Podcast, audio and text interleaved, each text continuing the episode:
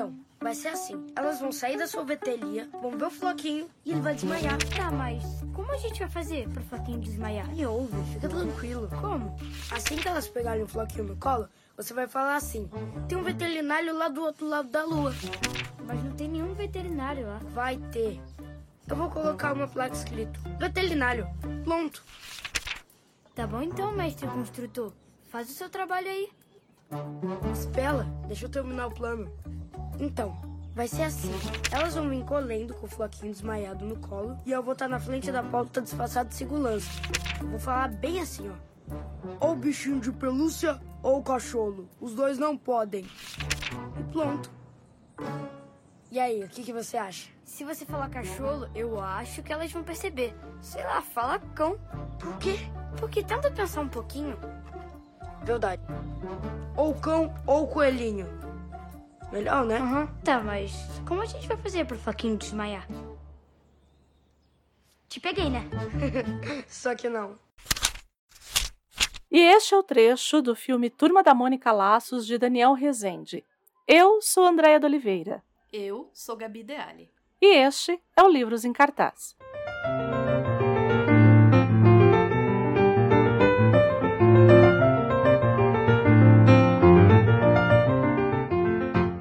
Hoje, o nosso programa número 20, Andréia. Você me aguentou até agora, Andréia. É, cala, até agora.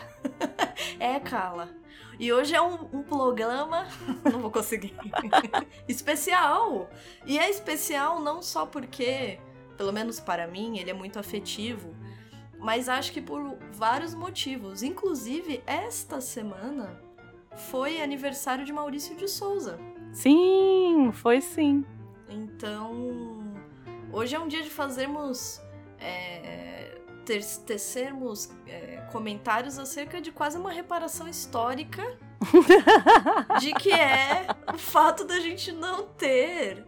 Não ter tido até o momento, até ano passado, uma live action de Turma da Mônica. Isso, isso. É uma reparação histórica isso. Como não tivemos algo tão nacional quanto Turma da Mônica, e acho que a gente vai falar ao longo do programa que Maurício de Souza, além de tudo, eu acho que ele tem uma percepção muito apurada do seu público, das mudanças, é, a marca, vamos dizer assim, né? Maurício de Souza, Turma da Mônica, mais outros também.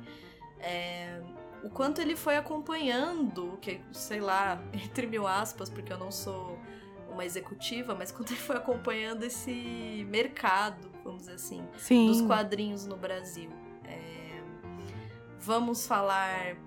Aliás, eu queria te perguntar. Na Hum. verdade, eu vou te fazer uma pergunta é, que eu já sei a resposta, mas que, mas que quem tá ouvindo não sabe. É. Você não tem essa. essa o, o seu mundo nas HQs, a sua vida nas H, HQs, na infância, não foi via Turma da Mônica, Não, né? não. Eu não tenho, tanto que é, quando saiu o filme, né? A minha curiosidade era ver como a- essa história feita pelo pelo Cafage, né? Que eu já era muito fã antes, Uhum. como que ela tinha ficado na tela. Nunca foi pela via do ai, nossa, é a turma da Mônica, porque eu não tive isso quando criança, né? Quando eu comecei nos quadrinhos, eu acho que eu já falei isso aqui, mas a, a minha primeira revista em quadrinhos foi Luluzinha. Hum. Então, assim, eu comecei com Luluzinha. Eu não comecei com Turma da Mônica. Porque as pessoas que. Gente, vamos dar um contexto aqui. Ah, É. é verdade. A gente tem um disclaimer. É, a Hoje gente tem um disclaimer pra-. A gente tem um disclaimer pra fazer, por quê? Porque Isso- nós estamos. Assim, primeiro, por que, que foi escolhido esse tema? É claro que foi por causa do Maurício de Souza. É claro que foi, mas Sim. também porque a gente precisava dar um respiro. Porque nós estamos gravando no dia 29 do 10. Então, assim, Entendedores entenderão. exato. Se vocês não entenderam, tá na hora de entender. Isso. Então, assim, tá muito difícil. Tá muito barulho. Muito o sábado, barulho. o sábado está desesperador. Está entendeu? quente. Muito Está. quente. Aqui em São está Paulo, barulhento. Isso, está está quente, está barulhento. Tem deputada Tem deputada com atirando em gente, entendeu? Então, Literalmente, eu queria que isso fosse mentira. eu também. Mas é literal o que nós estamos falando. Então, Que não- assim, né? a gente. Esse programa, vocês vão ver que ele vai ser um pouquinho mais light, porque não dá. não ia dar. Nossa, não ia dar. Mas, Mas, tem muito barulho. Acho que vai ter barulho, muito barulho, exato. muito porque parte. aqui no nosso estúdio, né, André? É, fazer o quê? A gente tá com os problemas técnicos Sim. aqui no nosso estúdio. Chama pessoas. Chama não há estúdios. Exato. Chama casa, chama Brasil. Brasil. Então, nosso estúdio chamado Brasil, ele está Exato. com alguns problemas sonoros hoje. Então Oh, vocês vão isso. reparar que tá agitado. A, a nossa, nossa conversa vai ser leve, mas a trilha sonora aí de fundo. A, Talvez. a seja. edição vai fazer sua parte, né, edição? É, viu, edição? O setor de edição vai fazer sua parte. Tá ouvindo, Mas- editora? É isso aí. Mas haverá barulho. Sim, Muitos barulhos. muitos barulhos. Não temos, nesse caso específico, não temos muito o que fazer. É. Mas voltando Mas à Turma da a Mônica. E turma da Mônica. Isso. Então, assim, a, prime a primeira, o primeiro quadrinho que me foi apresentado foi Luluzinha. E eu Hum. ganhava os quadrinhos do meu primo. O meu primo, ele tinha muitos quadrinhos e ele colocava tudo numa caixa e ele só que ele não lia Turma da Mônica, ele lia Disney. Tanto que quando eu fui ler Turma, Turma da Mônica pela Rico, primeira hein? vez, Rico, rico, rico. Hã? Rico? ri- Aquelas. Então, ele lia muito ostentava. Disney, muito Disney. Então, era Mickey, Pato Donald. Então, assim, a coisa da, da, da, é, de Patópolis, pra mim, era muito forte. Eu adorava Aham. e tal. Então, assim, é, quando eu fui ler Tur- Turma da Mônica, mesmo sendo para a minha faixa etária, eu achava muito infantil. É, entendo. Porque o Mickey tinha aquela coisa das aventuras, o Pato Donald tinha coisa das aventuras, e eu já não, não me conectei com a turma da Mônica. Então eu vi, e foi muito curioso, porque te- tinha muita gente que falava assim: ah, eu fui alfabetizada com a turma da Mônica. E eu acho isso demais, assim. Eu acho que é, eu acho que é uma memória, assim, que a gente tem que, é, tem que valorizar. Eu acho que é um produto que a gente tem que valorizar sim. É, muita gente fala por ser produto, a gente sabe qual que é o grande problema durante muitos anos, né? Enfim, a Maurício de Souza Produções tem alguns, como é que eu vou dizer? Ela tem algumas, alguns vieses, né? De, de produção que às vezes apaga um pouco os artistas que estão ali. É, enfim, mas, ao mesmo tempo, ele vem com alguns projetos que acabam é, estabelecendo muitos quadrinistas independentes, por exemplo. Né? Agora, nos últimos anos. Claro que isso tem a mão do Sidney é, Guzmán, que é o, o editor de quadrinhos do Brasil. Né? Uhum. Assim, acho que tem muito da mão dele aí. Mas eu não, eu não tive. Eu, às vezes eu tenho até um pouquinho assim, eu fico, ai, que pena. Entendo. Mas no meu caso foi. é, quando teve o filme, eu não tive. Eu, eu, eu lembro que, falando até com o Brunão, aqui do Uhum. Portal Refil, que ele tem essa memória muito afetiva da Turma Eu da tenho Mônica. também. É, então. Eu tenho muito afetiva. Ele falou assim: ai, era muito bom você ver, e, e as crianças, e assim, e. E aí eu falei, olha, eu. eu falei, ele, não, você tá morta por dentro. Eu falei, não, não é que eu tô morta, é que eu realmente não tenho esse, esse laço com a. Esse laço. Né? Ah, tá, tá, ó. Eu não tenho Segura o esse trocadilho. Aqui a gente faz trocadilhos incríveis. laço com a turma da Mônica, infelizmente. Mas, assim, é uma produção que eu li depois, que eu gosto muito. E as graphics, que a gente vai falar um pouquinho depois, MSP, aí sim, aí eu me apaixonei de fato. Mas é porque tinha uma coisa muito autoral também. Ah, sim. Também, Eu, eu assim, é, na minha infância, meu avô comprava pra mim. Oh. É, ele comprava, aliás, beijos, vô. ele realmente comprava bastante. Quase toda semana ele me dava vários gibis. E eram 90% da turma da Mônica, assim. Ai, E não bastasse isso, é, eles fizeram. A gente vai conversar um pouquinho sobre a própria história do Maurício de Souza. Tem as animações, as, a, os desenhos, né? Sim, A- sim, sim. Os filmes. E eu lembro que meu pai, nos idos anos 90, ele gravava em vi videocassete é, a, os filmes que passavam na TV. Aham. Então a gente colocava lá na hora que ia gravar, eu, eu apertava o botão lá do REC e depois eu ficava com aquelas fitas. E tinha um especial de Natal Ah, dá uma estrelinha? da Estrelinha, Ah. que ele é, ele é de 88, Sim. mas eu lembro que eu tinha uns 5 anos quando eu assistia. Eu assistia tanto isso, porque eu me emocionava. Assim, É, eu chorava assistindo. E ele era muito. O que eu gosto, que é o que a gente tá falando aqui, é do caráter mesmo nacional dele. Sim. Porque ele era muito. Ele era. Eu sentia muito meu. É uma coisa assim, Uhum. muito próxima da gente. Então, é, nesse, eles, eles têm como se fossem. É, pequenas histórias da turma da Mônica, não só a estrelinha, que é a principal, que é linda, linda de chorar mesmo, muito fofa, muito bem desenhada. O desenho é afetivo, assim. Uhum, uhum. O desenho é bonito. E, e ele tinha outros, vamos dizer, contos, vai, ou pequenas histórias na mesma, no mesmo filme, que eles faziam aquelas montagens que tem a pessoa no desenho, eu não sei como chama isso. Ah, sim, que ele coloca ali o.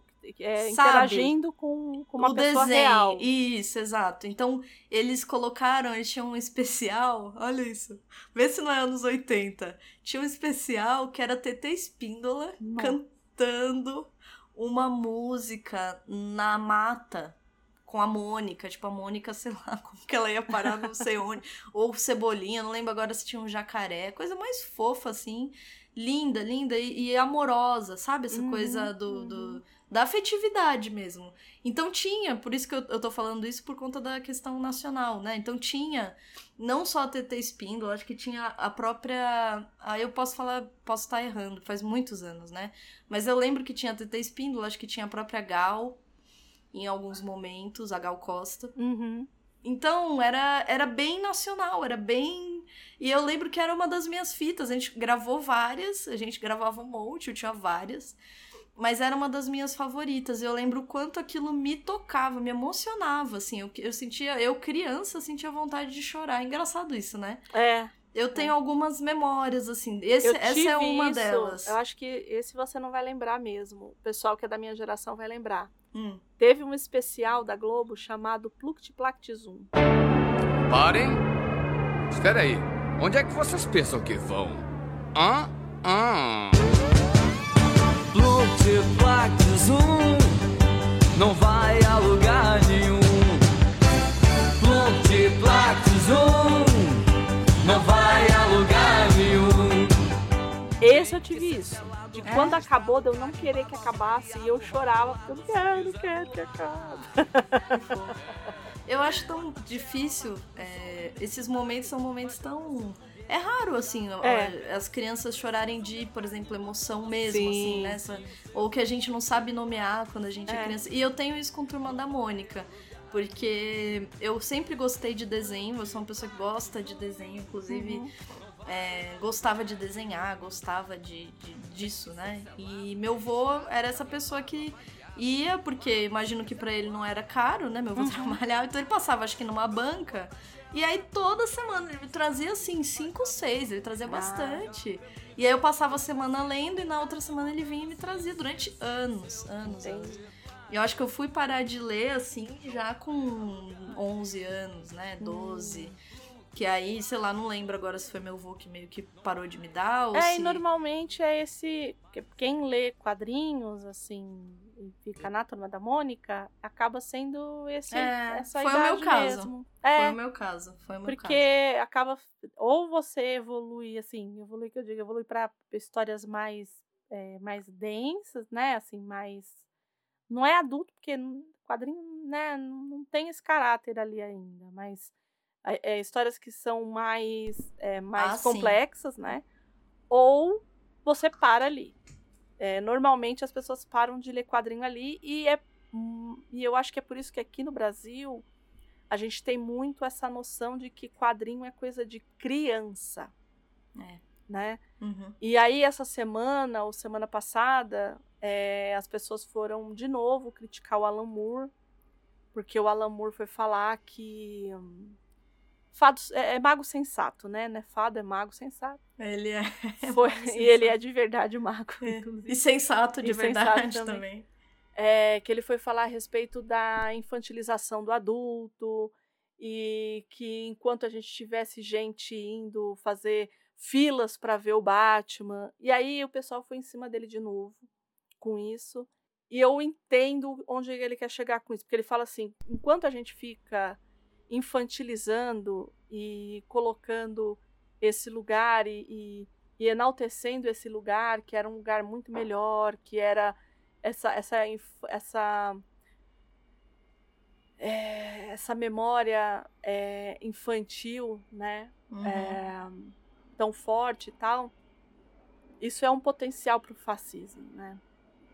Porque é tudo muito simples, em momentos que eram muito mais simples, tudo muito mais tranquilo, Uhum, tudo uhum. mais, né? E aí a gente chega nisso. E era sobre isso que ele estava falando. E aí o pessoal foi em cima e tal. e Ai, aí é uhum. aquela coisa do. Ah, então quer dizer que eu não posso ir na fila do bar. Não, ninguém falou isso. Não Não, foi nada- isso que ele disse.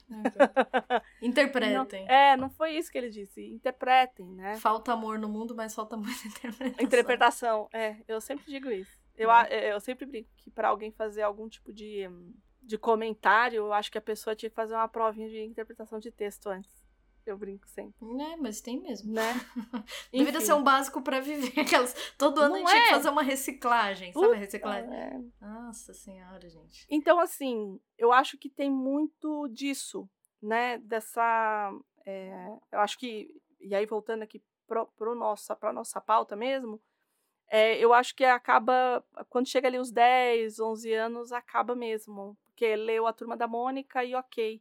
E eu entendo porque que todo mundo tem esse amor pela turma da Mônica, né? Tipo, porque fez muito parte da infância de muita gente. Ele alfabetizou muita gente, de fato. Alfabetizou e é isso, tem essa memória afetiva, é, é afetuosa, é carinhosa, né? Se enxerga nessas Uhum, personagens.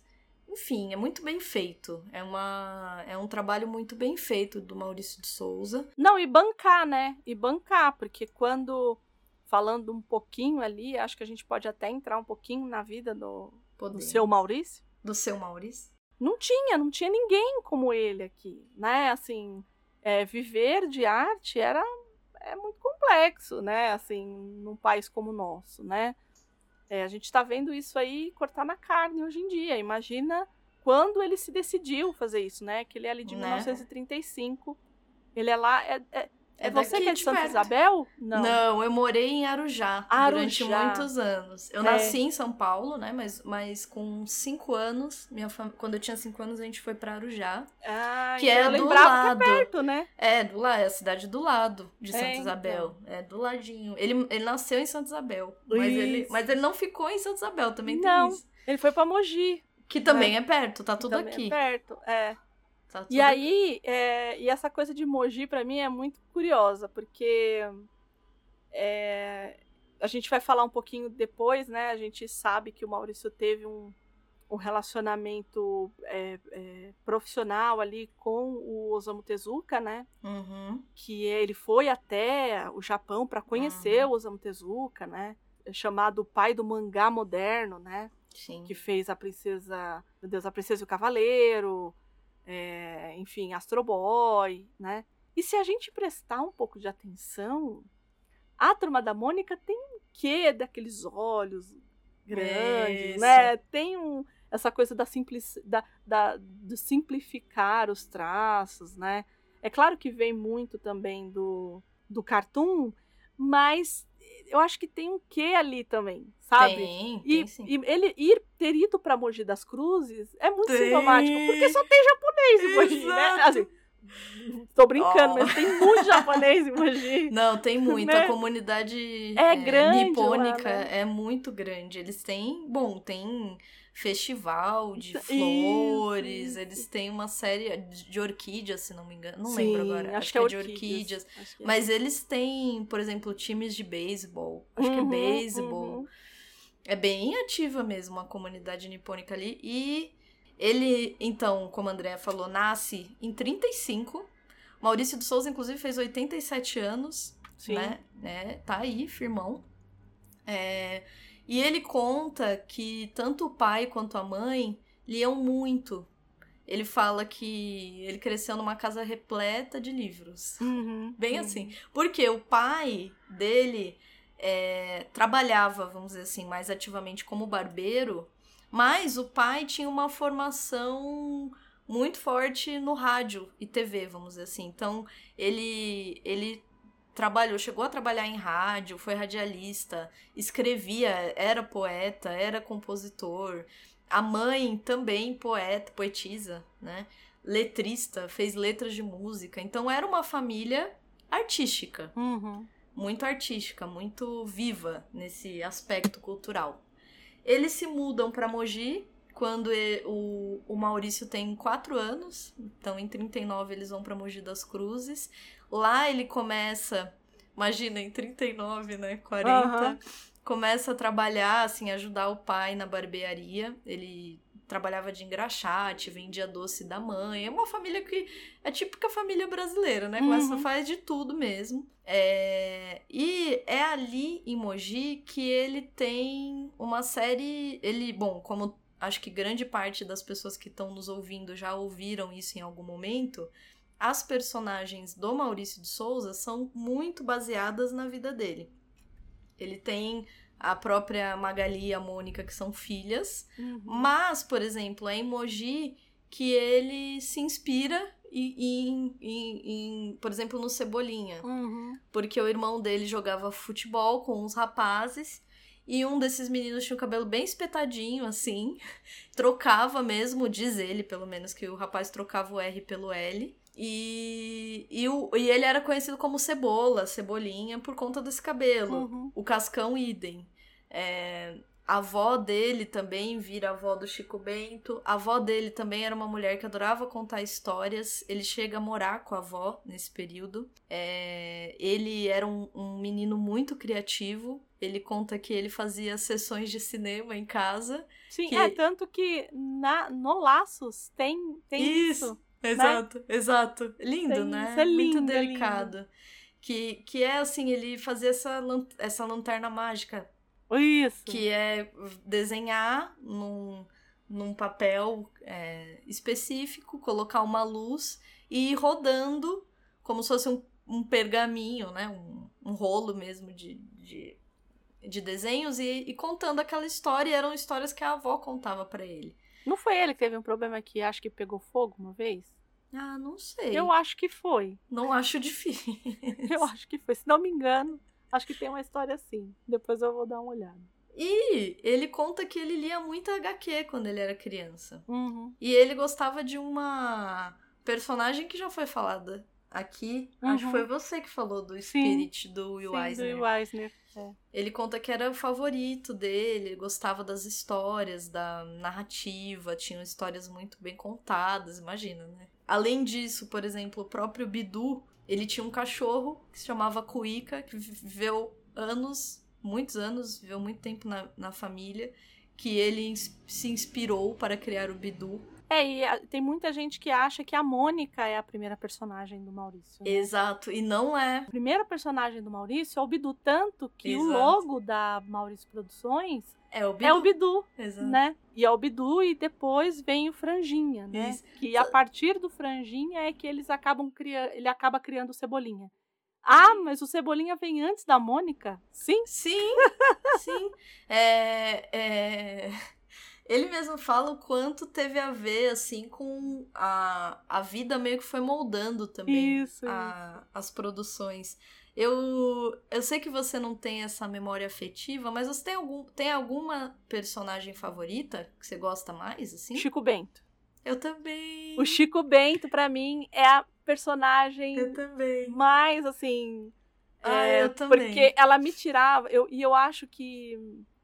Porque o Chico Bento tinha esse que mais da aventura. Porque o Chico Isso. Bento ia lá e ele subia na árvore. Isso. E aí vinha o Inho. Inho o quê que eu esqueci? Inho José? Inho. Lau, Inho Lau. Inho Lau. ele vinha e ele atirava no Chico Bento. E aí Isso. o Chico Bento daqui a pouco tava nadando na. E ele lago, amava a Rosinha. E ele amava a E Rosinha. ele tem a família, ele tem Isso, toda uma. E ele vai pra escola. Isso que eu ia falar, ele tem um complexo de, de histórias, assim, de. de- de- vamos dizer assim, a- os cenários são muito diversos com o Chico Sim. Bento, né? Eu amava Eu também. Chico Bento. Eu Acho também, que era é o meu favorito. personagem favorita. E eu adoro os animais, mas aí já é coisa da minha cabeça. Eu adoro o Bidu, eu- eu lembrei por causa disso, porque eu adoro Ah, o Bidu, mas não é o meu favorito. Meu favorito é o Então, Chico Bento. e eu gosto muito daquelas personagens do cemitério. Eu Ai, gosto do sim. Cranícola, eu gosto do, do Penadinho, o Zé Vampir, que é essa coisa de você. Então, eu gosto aí, ó. Fica aí a dica. Eu gosto muito, eu gostava. Olha só, se isso não quer dizer alguma coisa sobre a pessoa. Eu gostava muito do louco.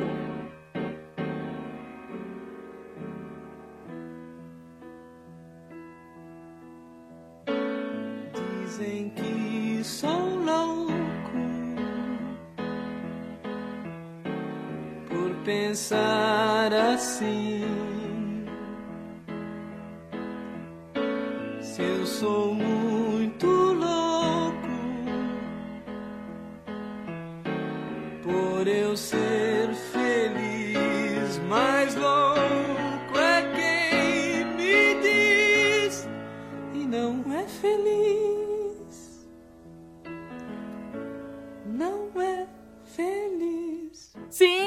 Adorava o louco, gente. O louco, porque era das histórias do Cebolinha, né? O louco. Isso, é. O louco. A gente vai falar um pouquinho depois da, de como veio a, a MSP, né? As graphics MSP. Mas tem uma graphic que é, é MSP é louco fuga.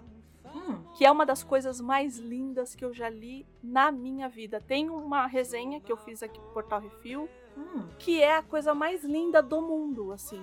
É, eu, eu lia e eu queria enquadrar todas as páginas, se eu pudesse. Nossa, eu preciso É ler. lindo, é lindo, é poético, porque ele coloca o louco nesse lugar do cara que conta, que vive nas histórias. Isso, ah. Então é a coisa, é assim, é lindo. Assim, é o que eu tenho pra dizer. a gente vai falar um pouquinho mais pra frente da, das graphics MSP, mas essa eu deixo de recomendação. Tem aqui uma resenha no Portal Refil, depois leiam lá. E é bem antiga essa resenha, inclusive. É, acho que é de 2015, talvez. Ela é bem antiga. É, dei uma lida lá e eu e, e leiam, leiam Fuga, que é lindo, é lindo. Ah, eu não conheço, mas eu adorava o louco. É, a Ti- eu gostava muito do pessoal da Tina também, do Ah, Robo, sim, do Zecão, aham. da Pipa. É, mas assim, falar assim, ah, se você pudesse ler, você tem que escolher um, era o Chico Bento. Ah, eu também, eu também. Mas o, o Maurício mesmo, ele fica durante muito tempo é, insistindo em ser, né, o que, o que ele é, É. que é desenhista, enfim, esse é, essa figura que ele é, mas ele não foi fácil, né? Não foi fácil. Não, não foi. Ele, ele se muda para São Paulo em 54 e ele fala, né? De, com a pastinha debaixo do braço, levando os desenhos, falando: Olha, então, queria publicar, queria fazer isso. Ninguém aceita. Ele contando quando ele. Porque aí que acontece? Ele vira repórter policial Uhum. na Folha, né? Sim. Na, é, na Na Folha. então Folha da Manhã, que vem depois a ser a Folha de São Paulo, né? E ele contando que ele chega, e ele vai lá no, no- na, na edição de arte, leva tal, o, o rapaz lê, olha tudo, fala, olha menino, vai trabalhar com outra coisa, isso aqui não dá dinheiro, é melhor, né, que você não faça, não sei o que, ele dá uma desestimulada, aquela coisa clássica, né, dá uma Sim. desestimulada, ele sai todo cabisbaixo, né, mas, mas não, ele firme lá querendo, eu não sei com quem que ele encontra, acho que no elevador, em algum corredor, que diz, olha, né, não funcionou com, com o quadrinho, mas por que, que você não fica aí? Não trabalha, né, com a, com a gente e tudo mais. É, e vai. Alguém dá um conselho assim pra ele ali, né? Do tipo, fica por aí, né? É, vem, vem trabalhar com isso, tem contas a pagar, né? Mas é, vai tentando. E ele de fato faz isso, ele fica na folha E ele continua a desenhar, continua a, a, a produzir. Vou aqui indicar, hoje é o dia das indicações, não vai ter jeito. Eu vou Tá. indicar aqui um documentário que saiu pela Disney Plus, chamado, que na verdade é da Discovery, né? Chamado Bios Maurício de Souza. Que é o que é o próprio Maurício junto com o Fábio Porchat. Ele vai revisitando os lugares, então ele vai até a casa dele que ele morou em Mogi. Ele vai, é muito bom. Hum, E aí, legal. ele explicando como foi essa época, por que que eu puxei agora isso? Porque ele falou assim que ele ele falou assim, então eu peguei e coloquei uma capa, tipo, Isso, E ele aí- compra, né? ele contando, eu chorava de rir. Ele falando Muito assim, não, eu peguei e criei um personagem pra ser aquele repórter policial, e aí eu coloquei uma capa, coloquei um chapéu, e eu falei, é, é muito. É, é esse divertido. espírito dele, de fato, né? Ele, ele gosta do mundo dos quadrinhos. É, É. muito impressionante. né? Era o Dick Tracy. É ele Dick se Tracy vestia de. Dick Tracy, assim, né? E diz que ele conheceu a primeira namorada e tal na delegacia. Ah, é? Foi, acho que é a mãe da Mônica, se não me engano. Olha aí. Ele contando. Por que será que a Mônica é tão brava? que ela, a moça, acho que tinha sido acusada de ter roubado alguma coisa e foi todo mundo pra delegacia e ele foi lá junto e ele se apaixonou pela moça e casou. Eu acho que foi isso mesmo, pelo Adoro. que ele conta. E aí acabou que, a- que ele se casa com a mãe da Mônica. Eu não vou entrar muito, eu acho que quem quiser saber mais dessa coisa dos filhos, que a gente sabe que tem um- uma importância muito grande, mas tem essa. Tem um, um lugar que, se a gente começar a falar aqui, vai ficar meio fofoca. É. É, que tem esse lugar das muitas mulheres, dos- da coisa extraconjugal e tal. Então, assim, quem quiser ver esse tipo de coisa, dá um pulo nesse documentário que tem lá na Disney Plus, que tá pela Discovery, né? Pelo selo Discovery. E que é muito bom. É muito bom. Eles vão na escola que ele estudou, enfim, é bem legal. Ah, Mas é? ele tinha essa pecha de Dick Tracy. é, quando ele começou a, a fazer as, as reportagens policiais e ficou fazendo isso cinco anos, né? Até que teve. Ele foi, enfim, por conta de coisas que aconteceram, ele foi acusado de ser comunista. Então, eu não sabia disso. É, e aí ele foi mandado embora da Folha da Manhã. A pergunta é, ele foi acusado, ele era mesmo? Ele é- eu ele- acho que. Então, eu acho que não. É, porque eu, eu acho que ele foi impressão. acusado, é. E aí eles acabaram criando meio que um, não é sindicato, era um grupo de quadrinistas e tal. E aí quando fechou, quando veio a ditadura militar lá para 64, ele saiu desse grupo porque esse grupo estava politizando demais e foi um período que ele não Hum. conseguiu emprego, porque ou ele era comunista, para uns ele era comunista e para outros ele ele era, ele não era comunista porque ele tinha saído desse grupo, entendeu? Então, eu acho também que por isso que ele acabou não se envolvendo. Você não vê o Maurício de Souza é, se envolver nessas, nessas questões muito. Pelo menos eu nunca vi. Nem na época, É, por exemplo, das não. diretas, por exemplo. Também não. Que eu já lembro de muita coisa, eu não vi, né? Então, eu acho que tem um, um trauminha aí, né? Mas, enfim, que aí ele, ele acabou aprovando lá o Bidu, né? Ali. E, e aí o Franjinho e o Bidu acabaram fazendo as primeiras. O Maurício acabou fazendo as primeiras tiras deles. Uhum. E que foi, e foi o Franjinha que acabou dando origem ao Cebolinha. Né? Uhum, exato. Então foi tudo muito, como a gente tinha dito, isso lá em 60, né? E aí quando ele sai, quando ele é acusado de comunista lá pela Folha, ele vai para o Rio de Janeiro, né? Ele vai trabalhar pela tribuna da imprensa e foi lá que ele criou o Piteco, né? Que é o pessoal da, da, Uhum. da, é, das cavernas e tudo Uhum. mais. Que é legal também. Né? Eu também gosto. É, eu também gosto. Eu gosto. E aí, bom, quando as coisas acho que dão uma meinada, criaram esse, esse- esse caderno de infantil, né, na Folha, e aí ele volta para a Folha. E é ali que a Mônica é criada, em 63, né? E aí, Isso. eu- e aí, bom, vem o Cebolinha, vem o Cascão, né? Tem a história do Jotalhão. Ah, é super legal, porque vocês. Acho que a gente não sabia. Eu, é, eu não sabia que a origem tinha sido por aí, porque todos nós conhecemos o extrato de tomate. É... Elefante. Elefante. Isso. E o elefante é o jatalhão. Sim. Né? Mas o que, que acontece? Foi uma tira. Você chegou a ver a propaganda na TV? Não, né? Não, eu vi agora. Eu vi. mais amado do Brasil. Aí, ó, gente, contrata a Andréia. Fica aí a. Fica aí Era a. muito bonitinho, eu amava, eu amava. Você tem certeza? A Mônica. Eu falou assim, mas a minha mãe falou pra levar elefante. Você tem certeza, Mônica? Isso, isso. Não é? que não era extrato de tomate, uma coisa assim. E aí eles gostaram tanto, tanto, tanto, que pediram, é, co- conversaram, evidente, né, com Maurício de Souza, pra fazer uma, uma propaganda na TV é, dessa tirinha aí em específico, porque é uma sacada muito boa, né? Muito boa. E, e faz muito sucesso pra marca. é, e depois eles acabam adotando a- o próprio Jotalhão como o elefante da marca, que é até Sim. hoje, né? Até hoje. Que é até hoje. Mas é muito boa, assim, a tirinha. Ela põe ele em cima da. ela põe ele, ele em cima do fogão, tipo. Ué, mas né, minha mãe disse pra eu trazer o elefante. E não tem problema, porque a Mônica é super forte, então ela vai colocar um Exato. elefante. Claro, eu não colocar é uma coisa, agora a A Mônica. Mônica? Então, assim, Mau- Maurício de Souza é, tava sempre.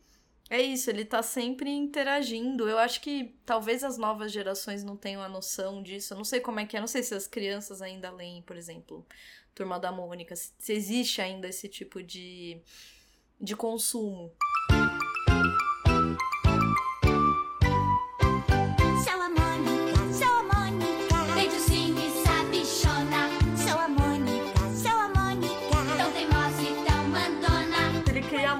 Depois mesmo, em 63. É, Mas aí é isso, vão surgindo, por exemplo, a Magali, ela só vai ter é, é, um, um quadrinho dela já nos anos 70, se não me engano. É bem tardio, na verdade, né? Mas entra o que você falou sobre a questão do Japão. Porque é isso, o Maurício de Souza, ele vai crescendo, né? Ele vai Isso. ele vai se expandindo, vamos dizer assim, né? Então, É um cara que conseguiu unir, eu- e, eu- e aí eu acho que a gente tem, de fato, que, né? É o cara que conseguiu ver os negócios. É, é, tem uma tirinha. Eu amo a Mafalda por todos os motivos do mundo. E amo o Kino. É, e aí tem muitos. Há muitos anos atrás eu vi uma tirinha do Manolito, Hum, que era o, era o menino da vendinha, né? Que o pai tinha uma vendinha, não era isso? Era o Manolito, não era? Acho que sim. aham. Então, e aí ele tá, ele pega e dá, de- ele tá de braço dado com a Mônica e a e a Mafalda chorando. E ele fala assim: "Mas por que que você tá indo com ela?" Ele fala assim: "Porque ela tem mais tino para os negócios". Hum, nossa. E é, é- e é muito isso, assim, É, eu é. acho. Eu acho que é, o Maurício de Souza ele criou um- uma coisa que é claro, né? Mas é, é muito do negócio e ele foi muito bem sucedido no negócio, né? Uhum, De, uhum. de, de fazer quadrinhos. né? acho que além dele eu- a gente não vê assim, a gente vê muita gente muito boa, independente. É, mas como, assim, entre muitas aspas, eu vou falar indústria aqui, mas não é para diminuir, tá? Mas assim, como indústria mesmo, como sim. né, modelo de fazer, né? Como o Stan Lee fez com a. Marvel, né? É, não, e ele conta. Ele mesmo vai falando, ah, é, eu precisava. Ele literalmente falou isso, eu precisava pagar as contas, nasceu a Magali. ele vai falando isso, nasceu a Magali, e aí eu precisava pagar as contas. Eu falei, não, vou fazer mais uma tirinha. Ah, vou fazer a tirinha do Horácio. Ah, vou fazer a tirinha do, do Jotalhão. E aí ele foi vendo que pra ele conseguir dar conta disso, ele precisaria contratar pessoas que o ajudassem a finalizar. E aí a coisa vai se estruturando, né? Vai, vai- através das necessidades e do que ele vai agregando de trabalho, ele vai contratando um e aí pra pagar esse um ele, ele aceita outro trabalho e pra aceitar e dar conta ele precisa contratar outro e aí vai crescendo. É uma... É, e hoje ele tem, assim, a propriedade intelectual da Maurício de Souza Nossa, Produções, deve ela é ser. gigantesca, né? Assim, se a gente for parar pra pensar, porque além da turma da Mônica clássica, você tem turma da Mônica jovem, você tem é, todos esses que estão saindo pela MSP, você tem, além disso, você tem é, a parte de, de, de filmes, de desenhos, de séries para TV. Então, assim, é muito grande, né? Assim, não é, não é pouco compará-lo, eu acho, a, a Marvel, a DC, entende? Assim, Uhum. acho- não acho- mesmo. Não Acho mesmo. muito que é muito próximo, inclusive, que é a coisa da indústria mesmo, né? Claro. É que no caso da turma da Mônica, eles estão num- narrativamente falando, né? Por mais que se mude, né? Por mais que hoje em dia as crianças tenham celular, por mais que é, as crianças hoje em dia falam cala, né? Não falam mais pindalolas, né? Uhum. por mais que você é, que as crianças tenham que ele, que ele também e tem muito disso né dele ter mudado a, a é, tá muito ligado na coisa da linguagem que uma criança de 60 não é uma criança que fala do mesmo jeito agora entendeu então É. as, enfim, é, é claro que tem toda essa renovação, mas é, sempre volta para o status quo, né? Uhum. São personagens é, rasas, né? Como É. qualquer personagem de quadrinho é uma personagem mais rasa, é, onde você sempre você sai daqui, faz uma aventurinha aqui e volta para o status quo. E só que o cara tá fazendo isso há 50 anos no Brasil. Uhum. Tipo, E tá funcionando. e funciona, É. né? Não, Há ó, mais é... de 50 anos agora, né? É, mais de 50 anos. Mais de 50 anos. E, e não só isso, eu acho que ele soube entender os públicos também. Então, por Uhum. exemplo, quando foi o momento. é, por exemplo, o filme da Mônica, se não me engano, é o primeiro, um dos primeiros longas assim de animação brasileiros. Pelo menos é isso que eles dizem lá onde eu assisti. Uhum. né? É, ou seja, ele vai entendendo o público, ele vai entendendo as diferentes linguagens, ele vai que nem depois tem essa, essa transição pra Mas tentar você sabe que que quem era. Eu que sou uma pessoa que assisto desenho animado até hoje, né? A gente sempre conversa a respeito disso. Uhum. É, que era uma coisa que todo mundo queria, desenho animado da Mônica. Todo É. mundo queria. Ah, porque em todos os lugares tem. E por mais. E ele fe, fez, eram poucos, por quê? Porque era muito caro. Uhum. tudo aqui no Brasil era muito caro. Tudo, tudo era muito ruim, muito caro, muito precário. É, E não é porque a gente tinha péssimos artistas, é porque a gente não tinha. Estrutura. estrutura, exato. ah, Não tinha, não Visão tinha. pra isso, acho que Então, acho que a visão. política, assim, até quero dizer. tinha. Ah, sim. Mas Né? assim, a- a- eu acho que o, o, o artista até tinha. Sim, sim. Né? Assim, Tô falando mesmo da questão, Ah, sei sim. lá, social, estrutural, não sei Sim, como a gente sim. poderia Cultural dizer. mesmo. Cultural, exato. cultural. Né? Hoje você vê. é, e, porque, e aí eu acho importante falar isso aqui. Que eu acho que tem muita gente que não sabe. Todo mundo ama Irmão do Jorel hoje, né? Todo Uhum. mundo ama Irmão do Jorel. Eu amo Irmão do Jorel. Eu também. Enfim. Estamos aí. É, mas o que que acontece? Irmão do Jorel é, e alguns outros desenhos só começaram a entrar na grade da TV a cabo por conta da lei dos 3%. Você conhece essa lei? Não. Então, o que acontece? É, a Cartoon Network, por exemplo. A Cartoon ela é muito famosa por, por desenhos que vêm lá enlatados de lá de fora, dubla e põe pra cá. Uhum. É, Criou-se uma lei, e é por isso que a gente tem sempre que ficar, que entender porque que tem que ter políticas públicas sim de incentivo. Uhum. É, Criou-se a lei dos 3% que toda, todo e qualquer canal tem que ter, no mínimo, 3% de produção nacional. Nossa. Todo canal. Então, todo canal. Então, assim, se a e gente. é pouco, hein? É pouco. É pouco. Mas é pouco, e olha o que movimentou. É, exato. Você entendeu? É Exato. pouco, mas o pessoal. Olha o que precisou- temos, né? Exato. Uhum. Entende? Então, assim. É... E hoje a gente tem. Hoje a gente tem a turma da Mônica. Não vou dizer que foi por conta disso, porque o Maurício ele já era muito visionário nesse sentido. Mas é claro que esse monte de coisa que a gente vê hoje de, de- Tromba-trem, que, que é excelente, inclusive, amo.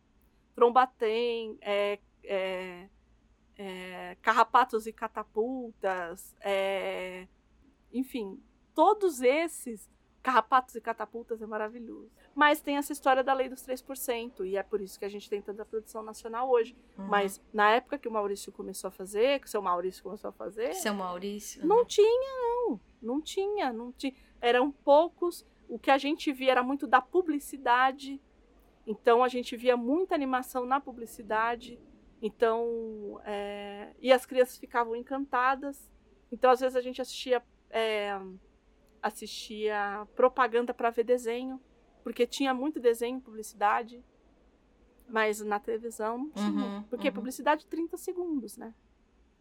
É diferente você fazer 20 minutos, 15 minutos, 10 Claro. minutos de um desenho, Uhum. enfim.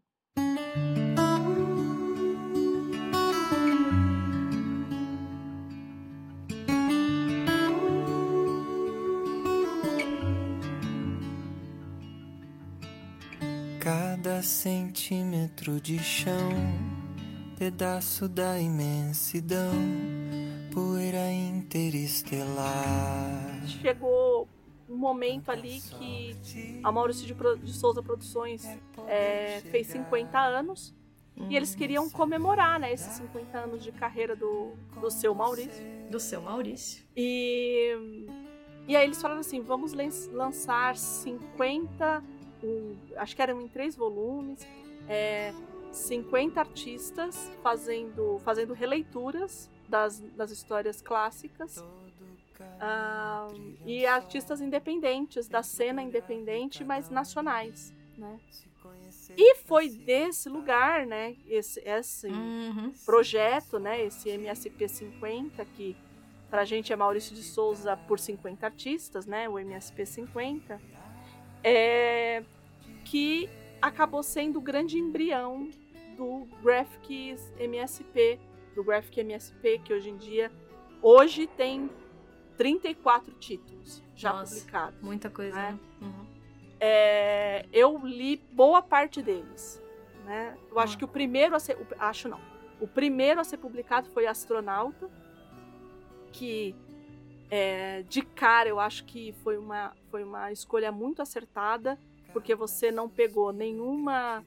Você não pegou a turma da Mônica de cara, Uhum. e, e você pegou o cara que eu sou obcecada pelo trabalho dele, que é o Danilo Beirute.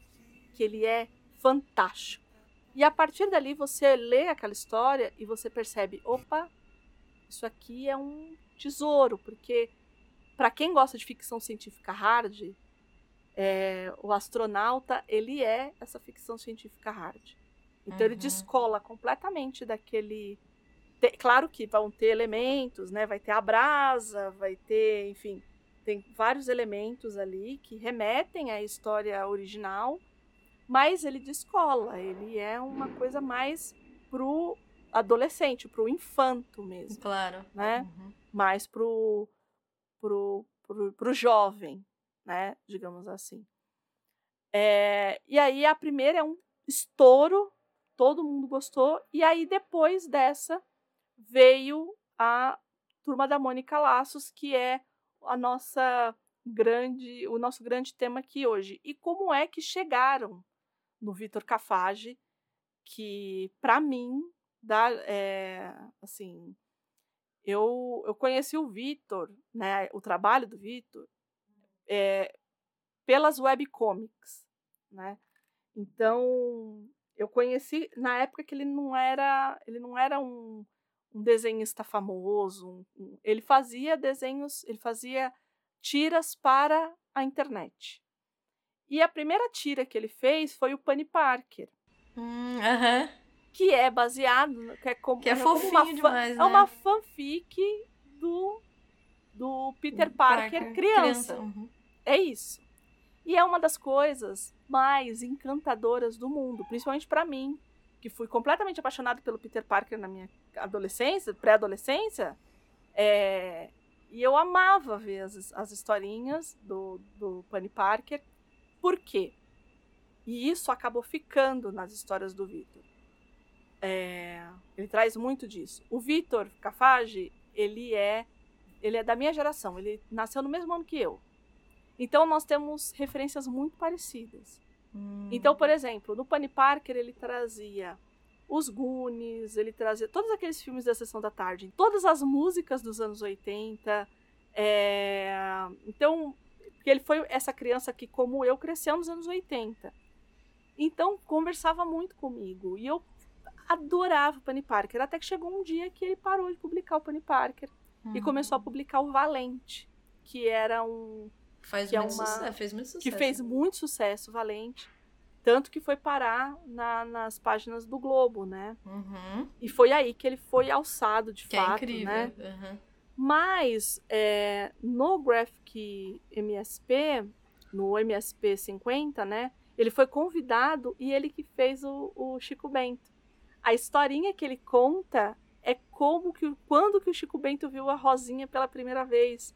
E é encantador, é a coisa mais fofa de todo mundo, assim. É. É, enfim, acho que lendo Laços, né, deu pra perceber o, o quão fofo ele é Sim. nesses tratamentos, né? É, Quão afetuoso. né? isso, mas é uma coisa assim, enfim. E aí ele foi lá em 2009, foi convidado e a partir dali veio a parceria para fazer o Laços, né? Para quem não conhece muito do Vitor, ali é, ele nasceu ali em Belo Horizonte, ele é mineiro, né? Como eu disse, trabalhou ali no Penny Parker, depois teve o Valente, que fez muito sucesso.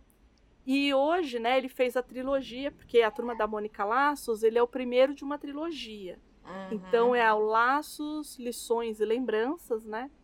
E aí acabou a história por aí. Mas a sacada do Laços é lindo, né?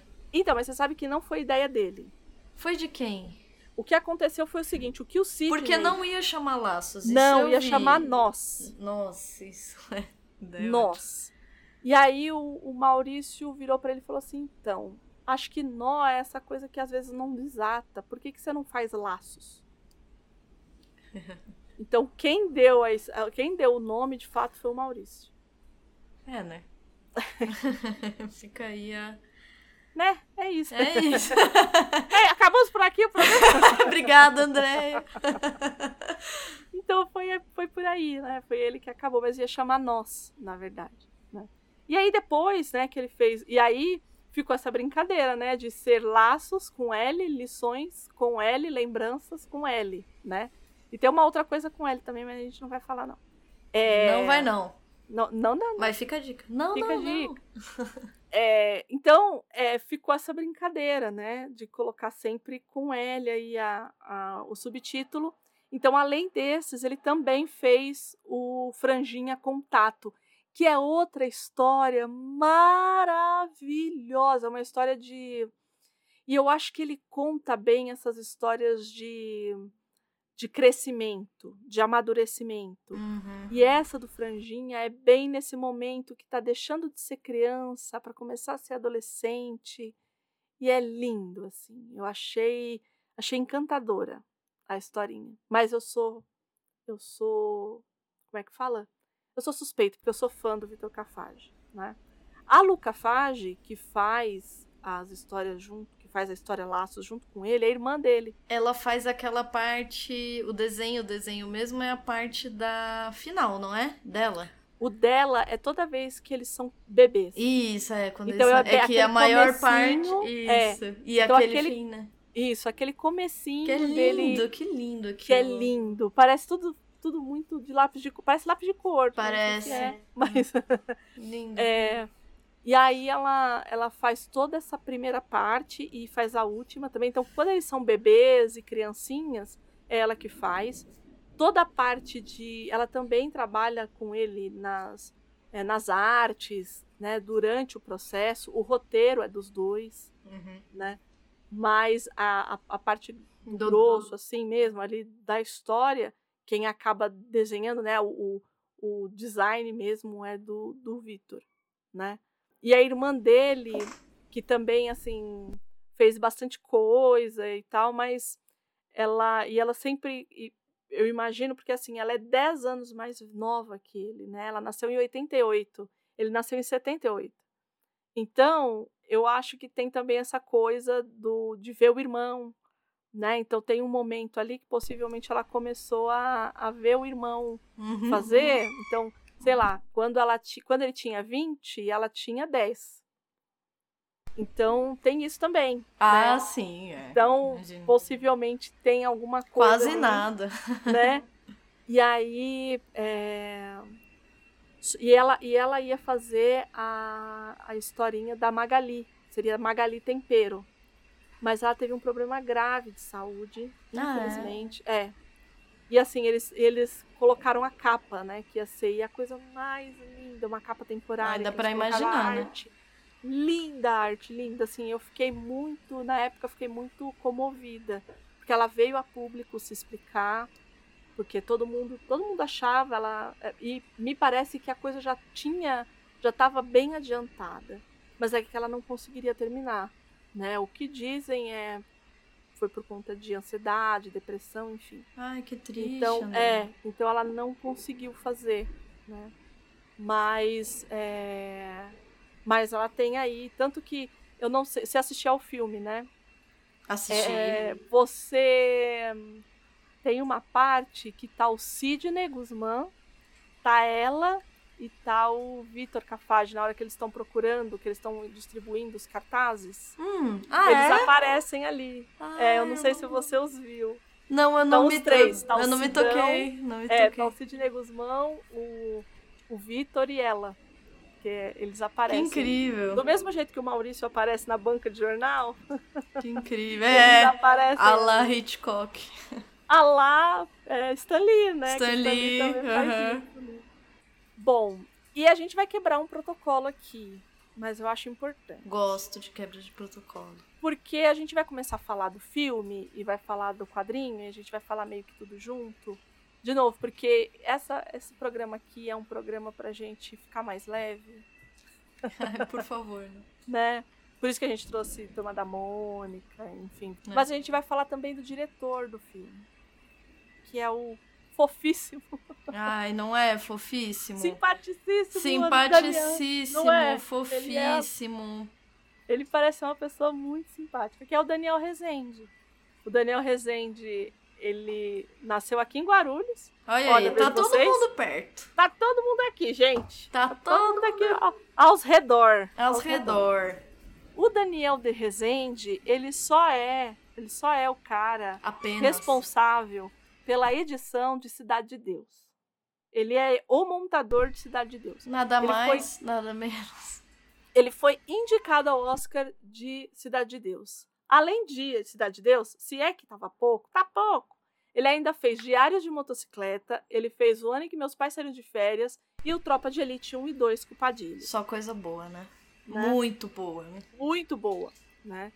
E aí ele faz essa migração do, da edição, do- da montagem para a direção. Uhum.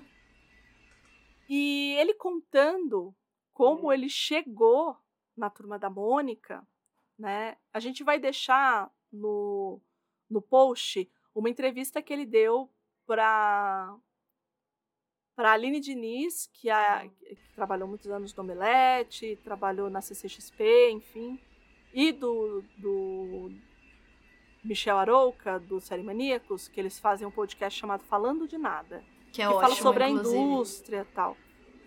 É muito E bom. É muito bom. Uhum. E eu, mas eu vou deixar essa entrevista dele falando de quais foram os perrengues dele chegar até a produção da Turma da Mônica, né? E o que eu acho muito legal é quando ele, ele se dá conta de como assim a gente não tem uma live action da Turma da Mônica. É, é isso. É o, que- Né? é o que a gente começou falando hoje, né? É. Uma... Um absurdo, né? É um absurdo, porque ele, ele conta que ele estava com o filho dele assistindo é, um filme francês que eu esqueci o nome agora, que eu não vou lembrar. É, eu também não lembro. Pequeno Nicolau, lembrei. Ai, que lindo. Você já assistiu? Ainda não. Ai, é tão gracioso. É um, um classiquinho. Então, e Petit ele falou, Nicolas. É. E aí ele fala que ele que ele vira pro que o, que o filho dele pergunta, mas quem é o pequeno Nicolau? Aí ele fala assim, ah, é tipo cebolinha francês. Aí ele fala, e por que, que a gente não tem É. cebolinha lá? E aí é, é por aí que vai a entrevista e ele vai contando e como ele chegou na produção de laços especificamente, né? Uhum. É, mas eu acho que a gente já falou muito. Vamos pra história? Vamos pra história. Então vamos embora.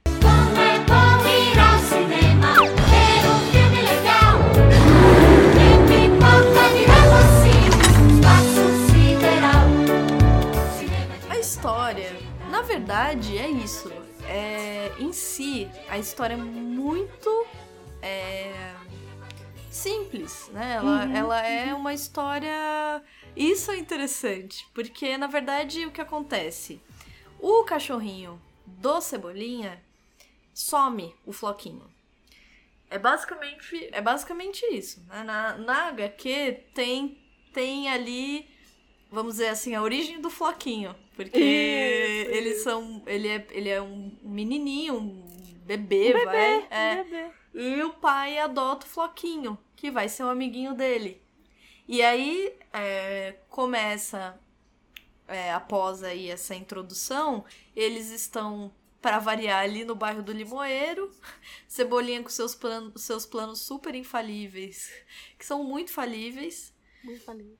E, aí, e a gente começa a ser ap- apresentada, apresentados as, as personagens, que já são as nossas personagens conhecidas, mas que eles sabiamente vão trazer, mesmo que não sejam centrais, eles vão trazer. E a gente descobre que o Floquinho sumiu e ah, o Cebolinha fica muito desolado.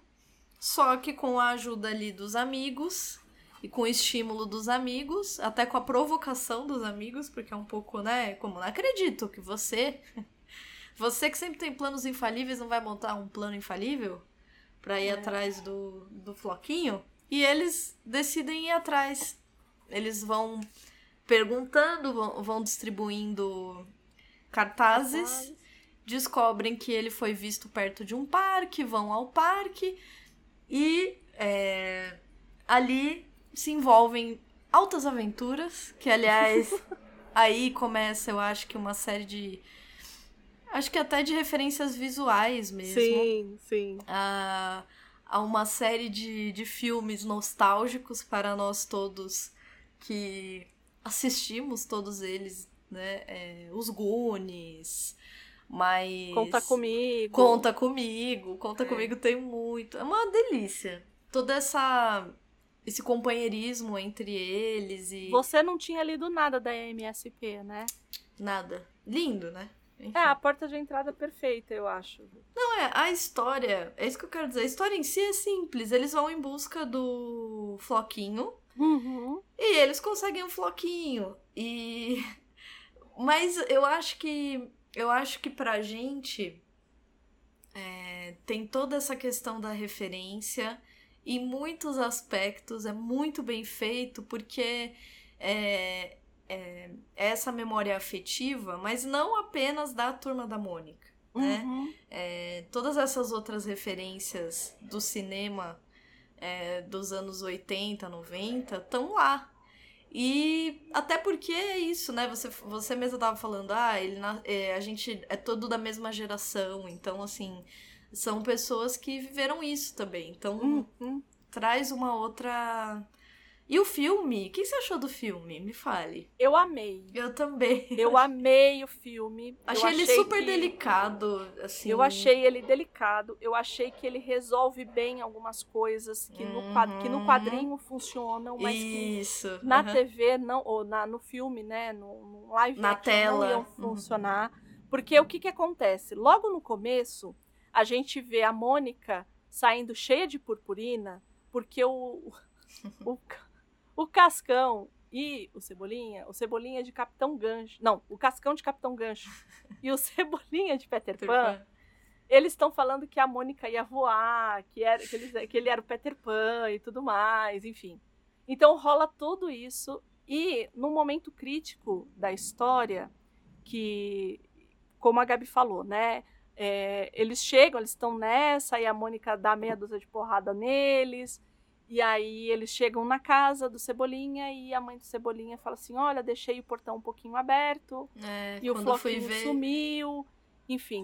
E aí eles vão atrás do Floquinho e descobre-se que o Floquinho foi levado, foi tá num lugar que é, com um cara lá que É, no, É, no filme é mais. ele é, é- é- fica mais claro porque que os Isso. cachorros são raptados, né? Isso, é. Ali não, ali no, no- no quadrinho eles não se preocupam tanto com isso, então assim, ah, é porque o cara pegou lá os. os o, tem um monte de cachorro lá e o cara. é, Mas é o que você falou, funciona. Funciona, é, porque é quadrinho, É, super funciona. Funciona né? muito e é, e é bom também. Fica bom. Não, Isso, fica, não é isso. que você lê e fala, ué, mas o que que tá acontecendo? Não, não. funciona muito bem. Agora, no filme, a... principalmente o Conte Comigo fica muito, muito evidente, Óbvio, né? né? E, e, e é bem trabalhado, porque ele introduz ali algumas temáticas que, por exemplo, o quadrinho não coloca, como essa afeição entre a Mônica e o Cebolinha, aham. é, algumas nuances da própria. E é muito lindo, porque Lindo. quando. É infantil quando- também. É isso. infantil, é que infantil. sem ser. Mas eu acho que é muito lindo, por quê? Porque a Mônica, ela nunca chorou, nunca. Quando o Cebolinha chama ela de dentuça, de gorducha, Isso. ela nunca chorou. Porque no jogo deles ali, ela sempre percebeu, pelo menos isso, Isso. na história do filme, né? É, no filme. É, ela sempre percebeu que era uma forma dele chamar a atenção dela. Uhum. Então ele não é igual o Esperta, Cascão. Ele não é igual o Cascão que vai lá e beija a cascuda. Isso. Ou que fica fazendo declarações de amor, igual o Titi faz pra Aninha. Não. Ele vai pela. A linguagem dele. A linguagem dele de chegar na Mônica é querer pegar o Sansão pra ele, né? É, E ela percebe isso. Então ela percebe que todos esses xingamentos de... que ele faz com ela é porque ela... ele tá querendo chamar a atenção dela. Em um determinado momento, quando eles estão brigando e o Cebolinha. é, E aí é um. Tem um traço de. Como ele vai ter sempre uma- um traço de. Como é um, é um filme, né? É um- é uma história de. é, de amadurecimento. Todos eles vão passar por alguma provação Isso. da personalidade deles. Né? Isso, é super fofo. E no caso do Cebolinha, é porque ele quer de fato, ele é mandão, ele quer ser o líder o tempo inteiro. É uma disputa ali, né? É uma disputa entre ele e ela. E no caso dela é a força, e ele diz que no caso dele é a inteligência. e chega num determinado momento que ele fala assim: Você é uma dentuça. E, aí é pra ofender. ela É. percebe que é pra ofender. E ao invés dela ir lá e bater nele, ela começa a chorar. Essa hora eu falei, É. ai, meu, ai, que vontade de dar um tapa nesse Não é. E ele também, ele percebe o que ele faz. E aliás, os chora. atores são. Os atores mirim são um- maravilhosos. Nossa, como eles são bons, gente. A menina que faz a Mônica, ela me convenceu Né? um tanto. É, eu também. Porque tem. Eu, o que eu mais ficava assustada era quando ela ficava brava, É. que ela meio que colocava. Ela meio que colocava o olho pra cima. Assim, eu falei, gente, É, muito... ela muda, ela muda. Não, e, e o tom é bom, porque ela Sim. não fica. Como que eu vou dizer? Ela não fica artificial. Não. Porque ela consegue ser doce, como a Isso, Mônica é, porque é. a Mônica é doce. É. Ela só é estourada. Nossa. Que Né? será? Ela só é assim, a pessoa possível. Que, né? É isso. Não a conheço, pessoa doce. Ninguém assim. A pessoa que estoura. É, não conheço. Não... Palhaço. não sou a Magali, que fique claro. Me Não é mesmo. Não, não sou mesmo. Não saberia quem eu sou, mas enfim, vamos lá. Não, não, não. não. E aí, o, o- a, a Mônica é, é, é aquilo ali. Eu achei que eu achei que ficou muito. E aí o Daniel Rezende fala isso também. Que quando eles mostram o cast, ele falou que ele levou muita porrada. Muita porrada. Ele falou, não, não era pra ser assim. O Cascão tá errado. o Cebolinha não tem os cabelos, os fios de cabelo. os- Então ele falou assim que ele levou muita porrada. Mas que quando o filme foi para o cinema, que as pessoas ficaram encantadas, porque não Ah, tem é como não encantador, exato. é Não tem, as encantador. crianças são muito boas, É muito encantador. boas, muito boas.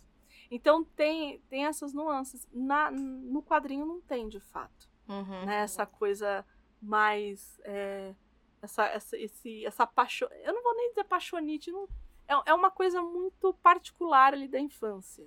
Né? Não, e ali eu acho que também tem uma, uma questão de traçar, é, de dar, eu acho.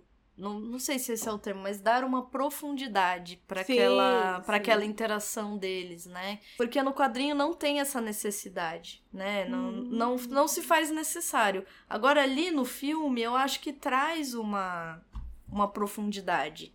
É, eu fico imaginando, e ele fala um pouco disso nessa entrevista, né?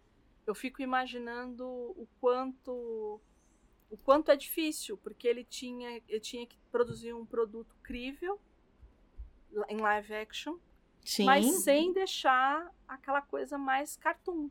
Tanto que a, a vila deles ali, o bairro do Limoeiro, ele é muito apartado é, do é. mundo real. A né? mãe Assim, do Cebolinha. Eu acho que ela tem um ar car cartunesco, sei lá Sim, como fala isso, sim. mas ela tem um ar, apesar de, óbvio, né, ser e tal. Ela lembra a mãe do Cebolinha mesmo da, Sim, da HQ. da, né? HQ, é uma coisa impressionante, assim. E você falou que gostava do Louco. O que, que você achou do, do, do Rodrigo Santoro? Nossa, do achei ótimo. Achei muito? Porque bom. nos quadrinhos ele não aparece. Não, é. Mas, louco, mas né? ficou muito bem encaixado. Eu também achei. Eu gosto do Rodrigo Santoro, acho que ele saiu muito bem ali naquela, Eu também. naquela cena. E ficou de novo, ficou delicado.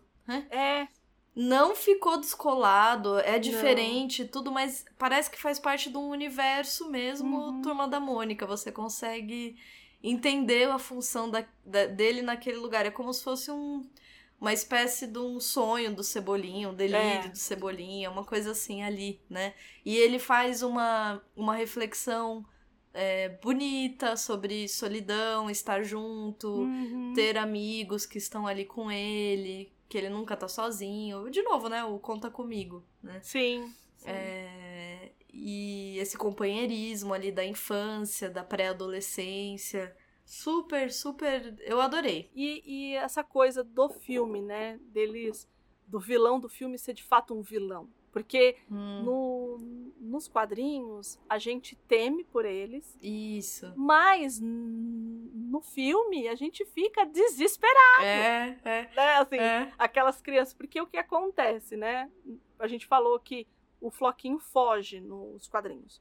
No filme, ele é roubado. Isso. Por quê? Porque existe uma, uma empresa chamada Cabelol Cabelão. que está usando pelos de cachorro para a sua fórmula. Isso. Não me perguntem, gente. É isso. Tá lá no roteiro. É, não fomos nós. E aí, não fomos nós. E aí, eles roubam esses cachorros. E tem muitos cachorros ali no lugar que o cara tá. E eles vão atrás, né? Então tem toda essa coisa da turma de cima que começa a tirar barato deles, porque eles são muito menores, né? Que, a, que os outros. é, que os outros. Que as outras crianças, né? Uhum. é, que tem aquela coisa do bullying, enfim, é, e tudo mais. E, só- e é por causa deles que eles acabam entrando floresta dentro mesmo, né? Floresta Uhum. densa ali, daquele lugar. é, e acabam se perdendo. Então tem todo um lance da, da mãe do Cebolinha ficar desesperada porque as crianças desaparecem, porque elas vão atrás do Floquinho. É, um, é uma, uma história de aventura, de fato, né? Peguei Sim. aqui a mochilinha, é a jornada É, e eles, de- é, e eles é, derrotam esse vilão a lá esqueceram de mim. Isso, Né? isso, muito a esqueceram de mim, né? Cada um Então- passando por sua prova, sua aprovação. Isso, cada um fazendo a sua. é, crescendo ali no, muito lindinho. É muito É lindinho. muito bonitinho. Não, a Magali, porque a Magali, É. eles estão morrendo de fome, porque é o que acontece? Muito lindo. Chega um determinado momento que eles não têm como andar mais, eles vão dormir na floresta. Isso. Essa cena, quando eles vão entrando, adentrando a floresta, e no meio da floresta tem um cemitério, e tem o cranícola ali, você viu? Tem um- Isso. Eu falei, não, vai aparecer o penadinho. E aí, quando a Mônica começa a fingir que é um fantasma. Eu falei, é o Penadinho! É, não, era, não era só a. Mônica fingindo que era o Penadinho, que era, que era um fantasma. Isso. Mas eles deitam ali, dormem, a Magali dormindo, ela come. Come. É uma, é uma, É, né? é uma, uma adicção por comida que não tem fim. E ela come tudo, ela comeu a comida de todo mundo, então tá todo mundo com fome. E aí a provação dela eu acho muito bonitinho, porque ela tá lá e eles vão entrar, ela tem que pegar a chave de onde estão os cachorros para libertar o floquinho. E aí ela passa na frente de uma geladeira. E na frente da geladeira tem o quê? Uma melancia cortadinha, é- do jeito que ela gosta. E ela fica ali naquele dilema. É a tentação máxima, né? Pra ela é. Então, ela teve isso, o Cascão teve que passar por um lugar que tava cheio d'água. Porque quebra um cano lá. Muito E você fala assim, gente, mas pra que, que vai quebrar o cano? A hora. Isso pra mim foi muito legal. Porque a hora que eu vi que era pra criar aquela piscina pro Cascão ter a prova dele, eu, né? Olha que bacana. Muito Como- legal, né? Como fizeram isso, né? É, E a Mônica ter que dar o, o, o Sansão pra Uhum. Para distrair, porque assim, não basta. Isso eu acho sacanagem, colocar um, um Doberman como o mal da história. Ah, né? eu também acho. Mas é, Mas o cachorro do vilão é um Doberman, que tá Isso. cuidando dos outros cachorros. Só que esse cachorro, ele tem uma fixação por bichinhos de pelúcia. Isso. E aí, e aí eles É umas sacadas muito bonitinhas. É muito bom! É. O os roteiristas desse, desse filme, eles são muito bons. Nossa. assim. E aí eles, ele pega e fazem lá uma brincadeira e, o cachorro, e eles conseguem prender o cachorro com o Sansão. No final, o, aí a, e a Mônica fica, você vai me devolver o Sansão? Não, Mônica, fica tranquila. Vou te devolver o Sansão e tal. No final, é claro que o Cebolinha vai lá e dá um nó na orelha do Sansão. Claro. Devolve, mas dá um nó na orelha do Sansão. Enfim. É, mas a gente, no- nos quadrinhos, tem isso, a gente sente por eles. Mas no filme é muito desesperador, porque ele chega a pegar as crianças. Eu falei, vai bater nas crianças. Não, e você sabe que aí é coisa de, de, de pessoa que tá ficando velha, né? Porque aí eu olhava e falava, gente, como que, né, a gente acredita? Porque eu falava, gente, como assim? As crianças estão no meio do mato. Aí aparece lá o- os pais em casa, né? Todo mundo aos prantos, né? Porque sumiram, estão no meio do mato. Gente, Não, se sou eu, calcule. então, isso que eu fiquei eu falei, gente, eu assistindo e pensando, gente, isso, funciona só em, em, Em filme. em filme, porque, gente, na, Se sou eu, aonde que eles foram? Mas eu tô indo lá Mas agora. agora, velho.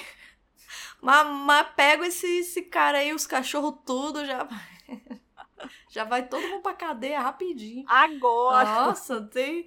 Eu ficava pensando nisso. Eu falava, nossa, como tem coisa que funciona com criança? Porque com a Funciona. gente, pra mim seria um filme de terror, gente. Pra mim seria true crime. Eu já ia ficar apavoradíssima, assim. Falo, gente, tô ficando velha, né?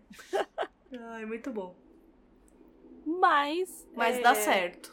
Tudo dá certo no final. O plano infalível, ele é infalível. E ele só é infalível porque todo mundo fez junto. Olha que Isso. bonitinho. É, lindo. Então tem essas sacadas, assim, né? E, a, e, e, se, e se a gente já não soubesse, né? Tanto que é muito curioso, porque todo mundo nota que o problema do Cebolinha é que ele quer chamar a atenção da Mônica. né? Isso, é, Porque a mãe dele, que assim, logo no começo, quando dá todo o problema, que é, que é diferente da história do Peter Pan, É, né? é. que ele, ele, na verdade, eles falam assim, ah, a gente vai fingir que o Floquinho morreu, desmaiou, sei lá, tá Isso. doente. Aí você vai apontar ali, fala que tem um veterinário ali e que não pode entrar, porque o, o, o bicho de pelúcia vai fazer os bichos ficar tudo doido e vai ter que entrar o bichinho e a gente consegue pegar o Sansão, né? E aí, é claro que não dá certo, e a Mônica sai correndo atrás deles, e aí.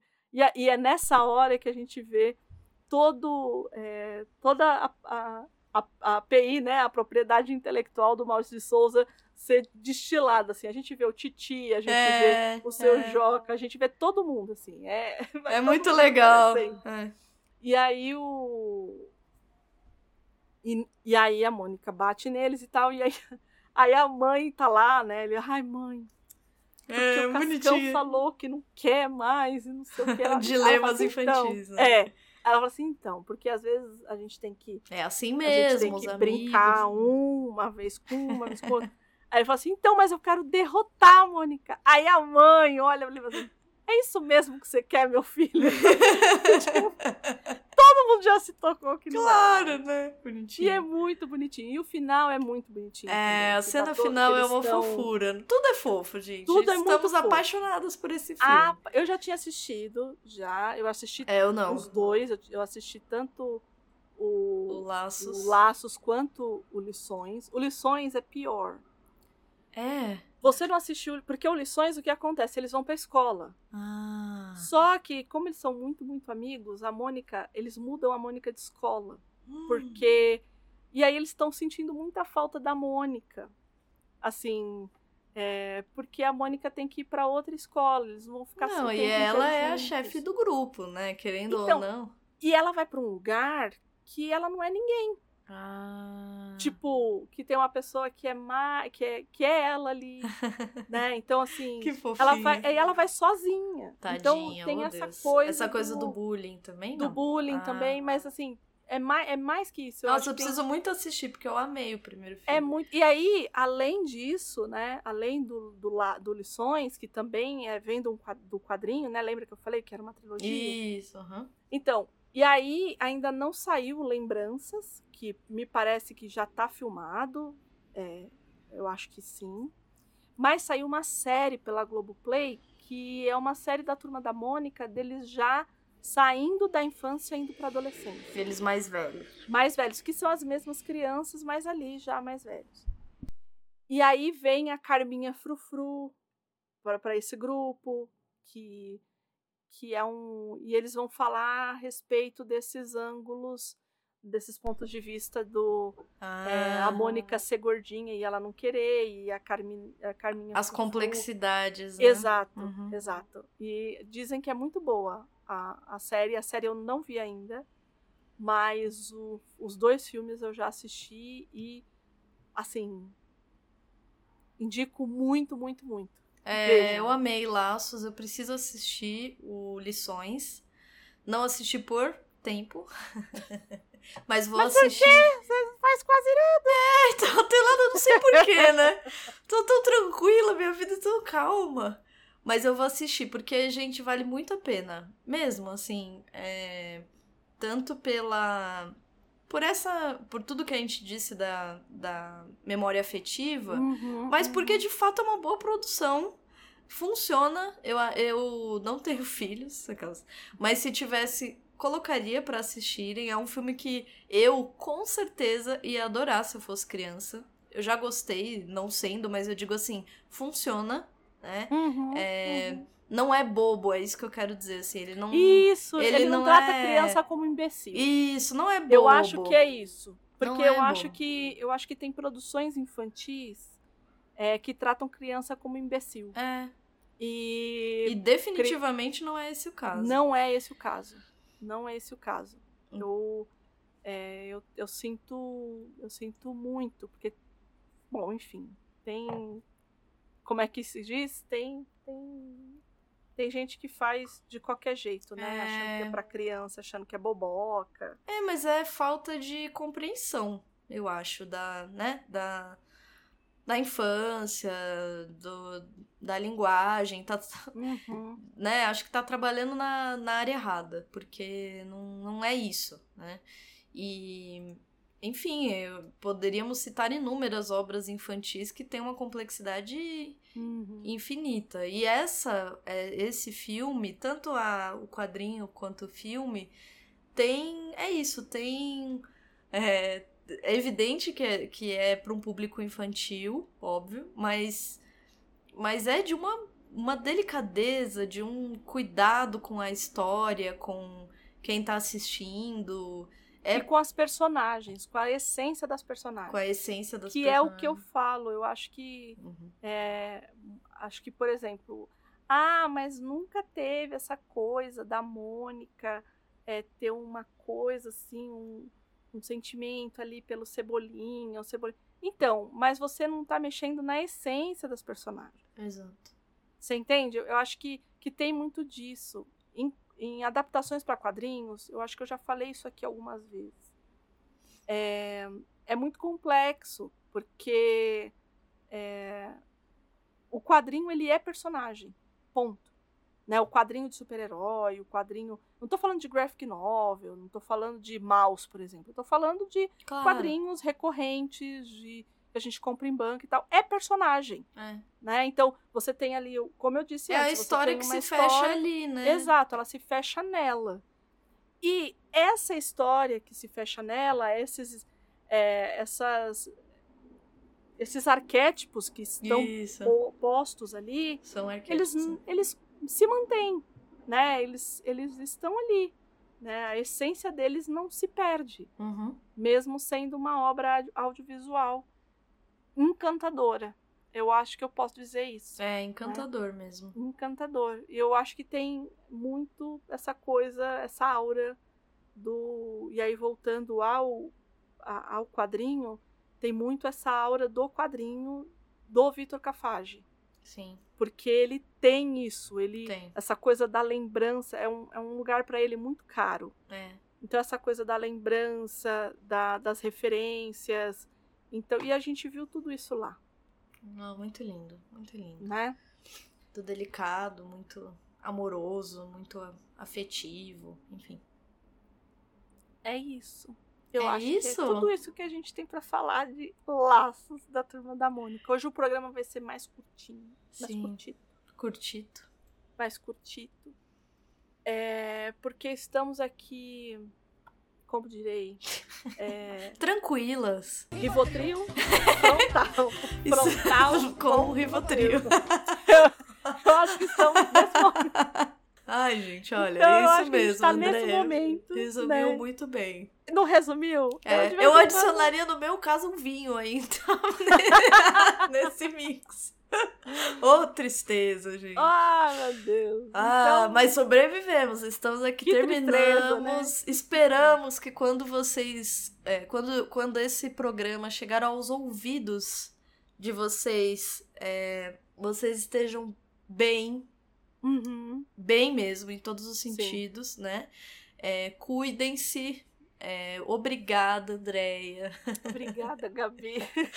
Por bom. tudo, né? Obrigada, gente, por terem ouvido a gente aí é, nesses 20 últimos programas. Sim. É, é, se. Enfim, continuamos aí, né? Opa! Continuamos. Continuamos. Esse programa, Estaremos como a gente sempre. disse, a gente quis trazer uma coisa mais leve. A gente não sabe como é que vai estar a, próxima, a, quarta, a próxima quarta-feira, sempre. Qual vai ser o clima do Qual nosso. o Aliás, o próximo tema também. Tranquilo. É, então. O, o nosso próximo tema ele é muito. É, vamos criar um Complexo. suspense aí, ó. Suspense. Nosso próximo programa é, interes- é diferente. É diferente. É, de- é é legal, é legal. Então vai, aproveitem assim essa vibe. vai ser um momento catártico, né? Vai, Exato. eu acho que vai. Eu acho que vai. Aproveitem essa vibe super de boas, de Isso, boaças. de que a gente boaças. fez aqui com, com o Turma da Mônica Laços. Assistam Era o filme. Sim, sim, assistam o filme. Leiam, leiam, leiam o É. Vitor Cafage. Leiam o Vitor Cafage, Leiam. porque... E não leiam só o, lá, o Turma da Mônica, não. Leiam Valente, Sim, de Valente. é lindo também. É, deem uma olhada, eu vou deixar aqui no post os, os- as webcomics que ainda estão no ar do Penny Parker. E aí vocês vão entender porque que a pessoa se apaixonou muito por aquelas, por aquelas tirinhas. São lindinhas e, enfim, como eu disse, ela tem um, ela tem um lugar, é, é um lugar muito, muito familiar, Uhum. né? Acho que é- essa é a palavra. Familiar. Uhum. É, acho que é essa a palavra, né? Familiar. né? Mas, assim, o que, que a gente quer? A gente quer que vocês falem com a gente. É, é o que a gente sempre mais quer. Sempre quer. Sempre tem alguém para conversar com a gente, para falar com a gente. E como é que esse povo faz para falar com a gente, Gabi? Gente, nós temos o e-mail, pra quem é da velha guarda. Tô falando de mim, aquela. Eu- É, bom. É, que é contato arroba livrosemcartaz.com.br. Podem escrever, ai, tem um, uma dúvida, ai, quero fazer uma recomendação, ai, quero fazer um comentário sobre um programa anterior de vocês, escrevam pra gente no e-mail ou pode comentar ou mandar mensagem pra gente também no Instagram, que é arroba livros em cartaz underline. Lá a gente solta também todos os programas, cortes, que são muito bons. É, Então, por favor, comentem. Ah, e os nossos cortes, eles é o que não vai ao ar. Isso, é, é cortes. Aqui é outro tipo de corte. Aqui é outro tipo de corte, porque normalmente o pessoal faz corte aí É. no podcast, que são os cortes que Durante. do, do que tá no programa. Uhum. Normalmente, o que a gente solta em corte é, a, é o que não vai pro ar. Ou porque a gente viajou muito na batatinha. Que é muito comum. ou- Agradeçam por vocês não ouvirem tudo. Não, são três horas às vezes, gente. É, gente. Um programa, às vezes, um programa de uma hora e pouquinho, tem três horas É, de bruto. uhum. Não, não tem condições. Fora o que a gente conversa antes. Antes. Tem esse detalhe, que a gente não grava. Vamos contar bastidor aqui, Gabriele. Deac. O que acontece é o seguinte. Às vezes a gente chega pra, pra gravar. Às É, vezes, só às, às vezes. A gente chega pra gravar. é, se- a gente sempre marca assim, ah, vamos gravar às sete e meia. vamos." Isso. A gente começa a gravar mesmo, mesmo, mesmo. Lá pelas nove horas. Sempre. sempre. Essa gravação vai noite adentro, assim, né? Quando que não aconteceu? Quando nos vimos antes. Isso, isso. Isso é importante salientar. Quando nós nos encontramos antes, ou conversamos antes. e- Exato. E, aí, ah, mas vocês trocam mensagem durante a semana? Sim, Sim, mensagem. exato, Isso que é pior. E é isso que eu não entendo. é muito assunto, É muito assunto. Meu Deus É céu. muito assunto. E aí a gente se encontra e começa a conversar de outras. Assim, é, um, é uma digressão atrás da outra. Ah, incorpora um assunto no outro. Machado gente- de Assis estaria muito orgulhoso de nós. Muito! Porque é um show, assim. E aí, de repente, fica as duas. Não, gente, vamos gravar, vamos gravar. Põe aí pra gravar. Então, assim, Hoje, por exemplo. Hoje. Que, que, que marcamos outro dia, outro horário, e, e aconteceu do mesmo modo, quer dizer. É isso, né? Temos É. que assumir quem somos. Eu acho que tem que aceitar porque dói menos. Dói menos. Então, assim, agradeçam, né? Que o programa, ele é editado, Sim. né? Ele é editado, ele é orientado aí pro tema, né? Mas temos muitos cortes fora da, do, do programa que chega Sim. vocês e fica lá no nosso Instagram. Então sigam a gente, indiquem a gente, comentem, compartilhem. A gente gosta muito de interagir também, então por favor, entrem em contato aí com a gente, que a gente quer saber o que vocês acharam não só desse programa, não só desse dessa HQ, mas de outras obras ou de indicações ou, enfim, conversem conosco, nós adoramos isso. É isso. É isso. Um beijo pra todo mundo. Gabi. Cuidem-se. Obrigada, Andréia. Ai, amiga, qualquer coisa, liga pra, liga pra chorar. Vamos ligar pra chorar. é nóis. Um beijo, gente. Um Tchau, beijo. tchau.